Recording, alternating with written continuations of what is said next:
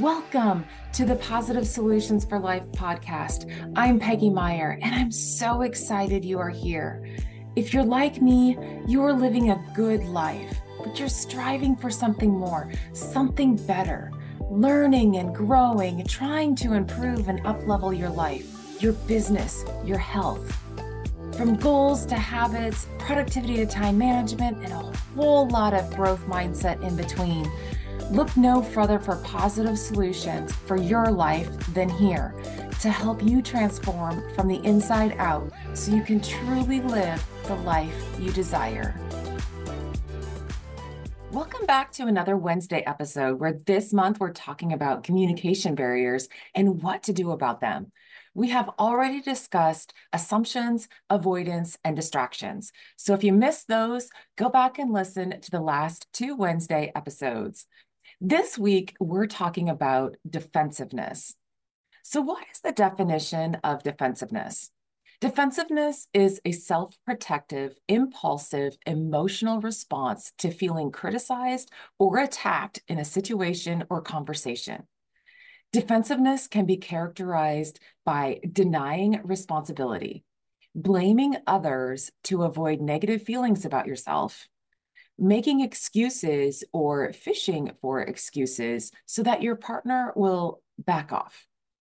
Counterattacking by shifting the focus of negative attention from yourself onto the other person.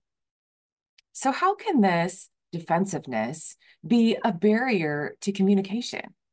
Well, it is a barrier in communication because when a person feels unjustly accused, criticized, or attacked, it shuts down communication. They often will fight back by making excuses and pushing the blame on the other person. The problem isn't me, it's you. That kind of talk. This creates a cycle of misunderstandings and can escalate into conflicts, which can lead to more problems such as contempt and resentment. Defensiveness brings out excuses, which sends messages to the other person that you really don't take them seriously. You are essentially blowing them off. You don't want to take personal responsibility for your actions or your words which might lead the other person to not trusting you. When a person becomes defensive in a conversation, often they stop listening. Instead, they are reacting to the words of the other person, often negatively, by getting upset or anxious, which makes it really hard to listen to what they're trying to say or what their message really is. I don't know about you, but I've been in conversations where I'm trying to express myself and the other person like latches on to a certain word or a couple words and won't let it go. And you can tell that they are not hearing the rest of the conversation.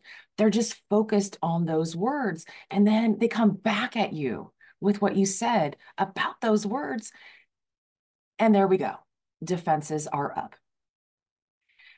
Defensiveness can come out in different ways, especially when we use you statements, because these are often the critical or hostile. For example, did you take out the trash like you said you would? That sounds kind of critical, doesn't it? Calling somebody out on something that they said they were going to do probably will bring out some defensiveness in someone. Or you statements can sound a lot like blaming and telling someone what they should do or not do. You always leave your clothes all over the house. Why can't you pick up after yourself? I don't know about you, but when I hear these statements like this, these you statements, I tend to put up my defenses. I put my fighting armor on. I grab my bag full of spears, which are examples of other times when that person did something wrong and I'm ready to fight back. I'm ready to sling out all of the things that they did wrong. Defensiveness? I think so. A similar statement of you have to or you will or you shouldn't feel that way, which is commanding or ordering, can also bring out defensiveness in a person. Yes, but statements are often seen as argumentative, resulting in a defensive or attacking response from the other person. When you say yes, but you are basically ignoring what was just said and then saying what you want to say or showing them how they are wrong by objecting to what they said. It basically throws out what they just said and is often interpreted as the other person is wrong and you are right. Causing defensiveness? I think so. A person can also get defensive if they perceive that what a person is saying is in conflict with their body language. These are often referred to as double messages. A double message has two meanings that contradict one another. Often, what is said contradicts the body language or what the person is doing. For example, has someone ever asked you, What's wrong? or What's the matter? And you respond, Nothing. Well, slamming the kitchen cupboard door. I have numerous times. Their question of what's the matter or what's wrong, and you say nothing, but your body response and your tone is negative and it's in its fighting mode. That's a double message. We communicate a lot through our expressions and tone. A mere squint can communicate, I doubt that, even as we're saying, yeah, that sounds right. And also watch your sarcasm. Sarcasm is a surefire way to ignite defensiveness and create a conflict. So, what can you do about it? How can you have a more positive, interactive conversations in your relationships? Well, first, take responsibility for your role in the situation. What did you do? What could you have done better or differently? It's okay to admit that you screwed up. I've done it numerous times. Everyone screws up once in a while. Admit it, take responsibility for it, and move on. Accept the other person's feelings as valid It could be simple as you're right. I could have been more aware of how exhausted you were. What you are saying makes more sense now. Tell me more. You're accepting what the other person is feeling. It goes back to that active listening and acknowledging another person's feelings, the meaning that they're trying to portray to you. Another way you could have more positive communication is to think about what is your goal when you are communicating about an issue or a conflict? Do you want to resolve it or do you want to keep it going? What is more important, the argument or the relationship? Think about this before you enter in a conversation. When you're talking about a hard issue or uh, a conflict that you might be having that you want to address, what is the end result that you want? More fighting or some sort of resolution to the issue? Is the relationship more important or you being right? Another one is to open your ears before you open your mouth. So, this is again really listening to what the other person is saying and how they are feeling, using active listening and other positive communication practices discussed in previous episodes to create that sense of I'm listening. I really want to understand what you're telling me, and I honor your feelings. Take a deep breath. Pause before you speak to ensure that you're calm. Your body responses are more open to hearing and listening. Instead of you statements, use I statements. This allows you to complain without blaming and you're also expressing a positive need.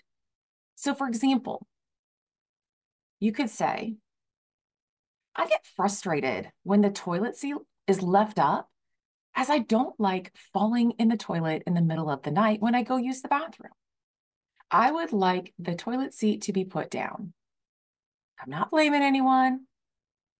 I'm not really complaining in a negative way. I'm stating facts about how I feel and what I want.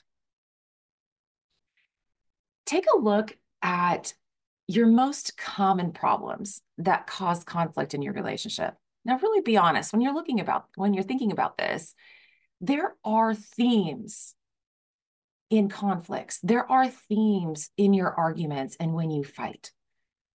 Look at what is the real problem that's underneath what is being said.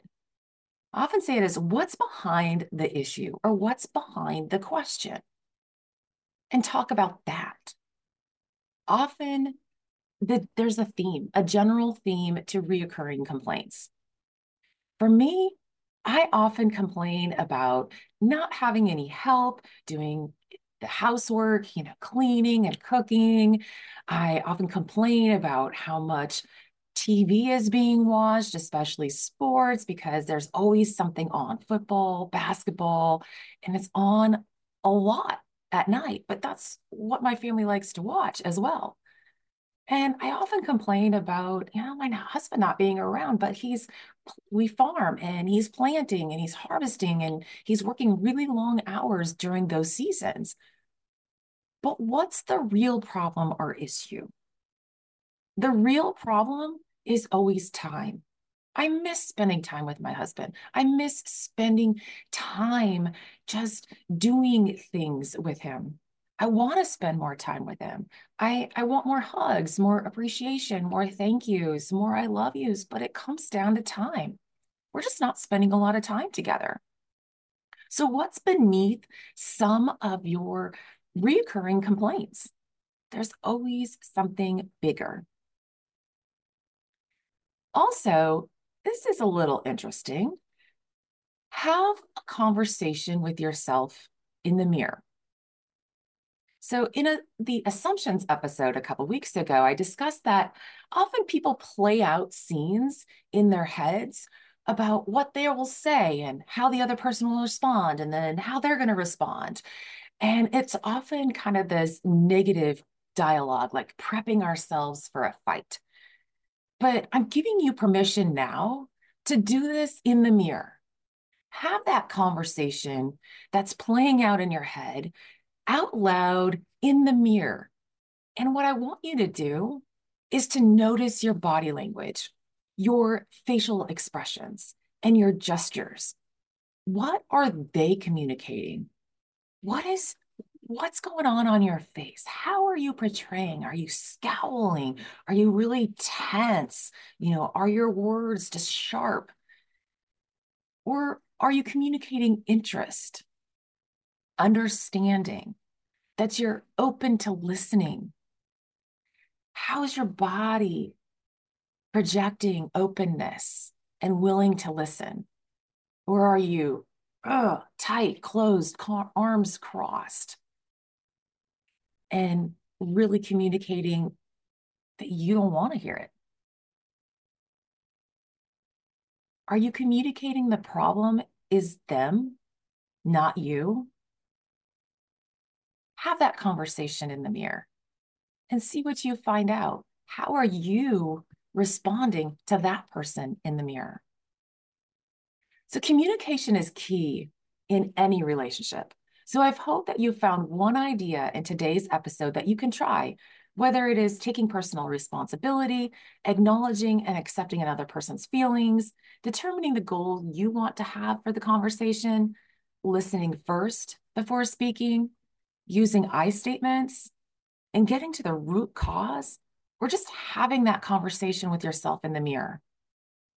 We have numerous opportunities every single day to try different or new ways to communicate our thoughts and feelings to others for a more productive conversation. If something isn't working, try something else.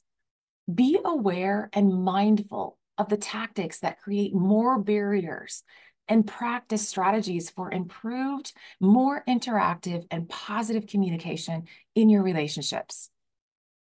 Thank you for listening. Next week, we continue the discussion on communication barriers and what to do about them with the topic of fear. Have a great week.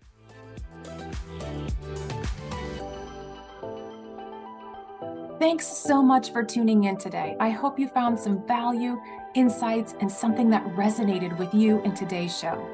If today's show spoke to you, would you please share it with a friend and go over to Apple Podcast or wherever you are listening from and subscribe to the show so that you can be the first to know when new content and episodes go live. While you're there, would you please give it some love? Please like it, comment on it, and leave a five star rating and review. Thank you so much in advance for taking two minutes of your time to do this. Your likes, comments, and reviews really help get the word out to more people who need to hear there are positive solutions for their life. I would love to connect with you. You can find me on social media Facebook, LinkedIn, Instagram, whichever is your favorite platform, and let's have a conversation about today's show. Thanks for listening and have a great week.